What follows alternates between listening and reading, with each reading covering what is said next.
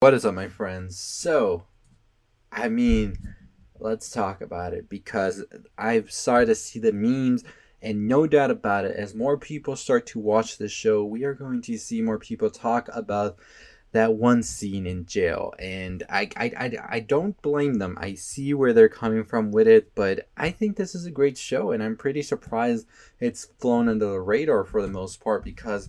I mean, I'm about to check right now. I don't even think it's trending on Netflix. And y'all know me. I always like to see what's trending on Netflix because I love to see what people are watching, and I'm very curious about why people watch the things they watch. One of the shows I was always talking about that never, like I myself saw trending, was actually um, Control Z, which I've made a couple of videos for, and I was always so curious of why that's not happening. So, okay, I'm on the Netflix top 10. Unsolved Mysteries Warrior Nun, which we talked about already. Season 2 video coming tomorrow for that. So if you want to know about that, make sure you're subscribed and go ahead and turn on the bell for notifications. Babysitters Club, Desperados, Patriots Day, Floor Lava, The Town. I now pronounce you Chuck and Larry, A Thousand Words, and Double Jeopardy. Nope. Ju-on Origins is not trending. And that is a freaking shame because I think it's taking horror back to the elements that I do enjoy horror for being, and that's just for being a sad, horrific type of vibe to it. You know, um, I do enjoy my jump scare horror from here on. Like, I do enjoy that more in the theaters because I feel like when you're at home, you really don't get scared from it. It's more like, eh. but that's sort of more of a spectacle type thing, sort of like going to a haunted house. Like you're not expecting the greatest amount of substance, but you just want to have a pretty fun time getting scared. This, on the other hand, is a lot of substance and a lot of, um, I would say, social commentary, uh, especially for Japan. And I want to talk about that and make a video for that, but this is not the video for that. So I'll probably make that maybe by the end of this week or the start of next week. But for now, we're talking season two and what we could see from it, or better yet, what we want to see. So if you haven't watched the show, a couple of spoilers here and there, won't really dive too deep into it. It's more sort of like bullet points of things that I want to see. But if you haven't watched it, as I said, go check it out. It's very much so something if you're not really into um, it, it's mature for a reason and i will say that it is very much so will make you queasy if you're not used to um, bloody gory type things because it does go beyond that. And I even myself at points was like, damn, y'all went all the way over there, didn't y'all? So I don't recommend it for everybody, only if you're a fan of uh, movies such as The Grudge. Um, if you can handle things like Saw and things like that. But other than that, it is very much so a graphic, um, mature show.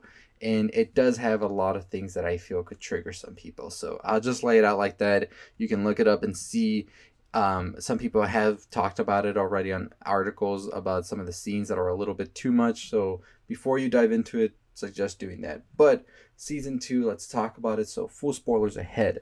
So what I really want to see. So season one ended in a cliffhanger, I believe. Many people say that's just how it ends, and the reason they're saying that is because it ends with the curse not ever really going away. It's pretty much going to be there, and that's that. And many people are saying that that's what the whole premise of it was. That this is something you can't cancel. It's going to be here and that's it. To me, no. I think this is a cliffhanger and we're going to find out more about the curse as we get into more of the series. So this has no connections yet to the Grudge or to Ju-on, the original films. It is based on all of that and this is pretty much the same world, but there hasn't been no straight connections to any of those characters over there.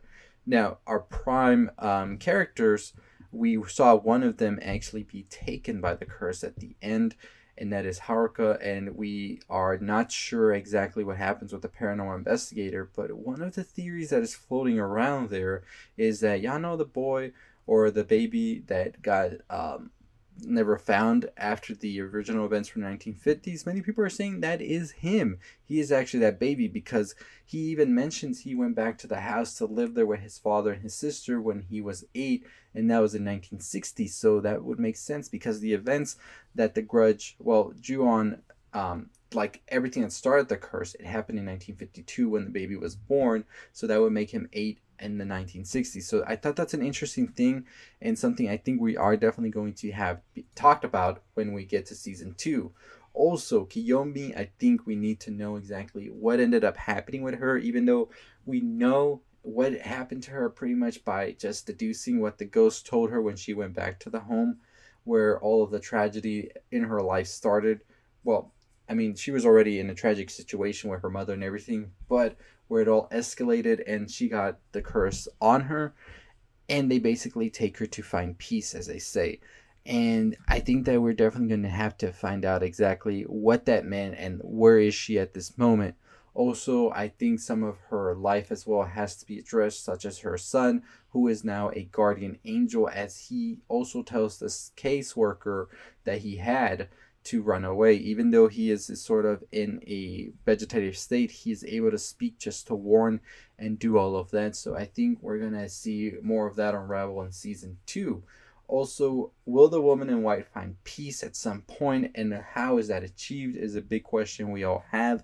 And just from watching Ju-on and The Grudge, we know it's not going to happen anytime soon in Origins, but I think that there will be more clues and foundation left for us to see. So I don't know if this is going to follow the story right after the end of the first season once we get to season two, or if they're just going to have a whole bunch of other uh, people and situations maybe a couple years later and just see how they deal with all of the curse and everything it does and slowly but surely we will get the answers we're looking for so i think the best approach they can do is that but also slowly put some leads in there that's still connected to season one and we start connecting more into the movie aspect of it all. So I love the series. I would love to see more of it. I do enjoy the type of horror that it is, where it's more sits in your brain and you just like think about everything it says. Because I think the best horror, most horror, I think, is a social commentary to an extreme level of things that happen,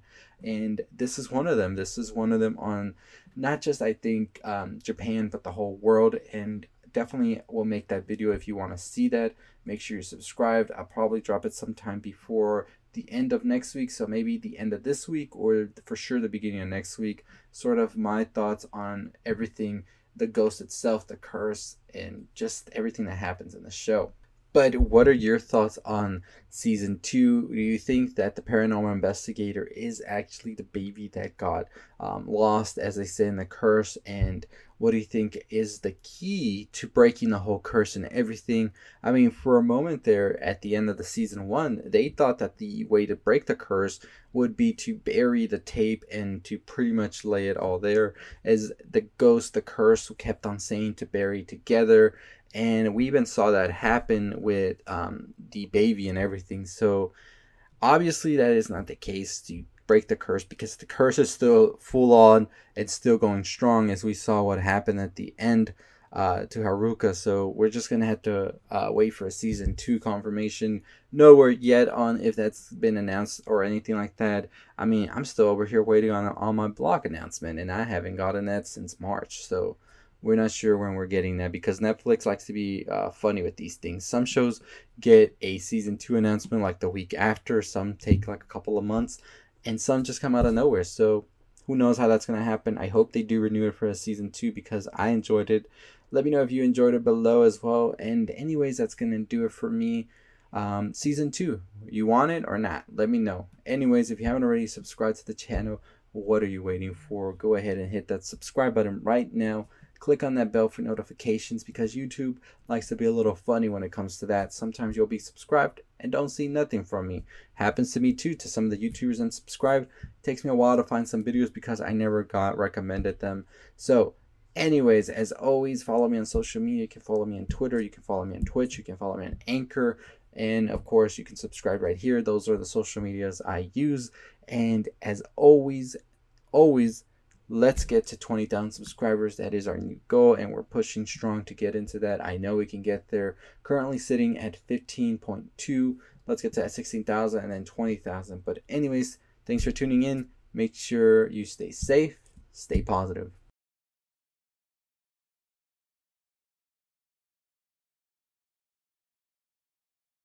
Hey, if you're still listening, why don't you go ahead and hit that subscribe button, click on the notification bell, and make sure you check out one of the videos on the left. As always, that's going to do it for me. Stay positive.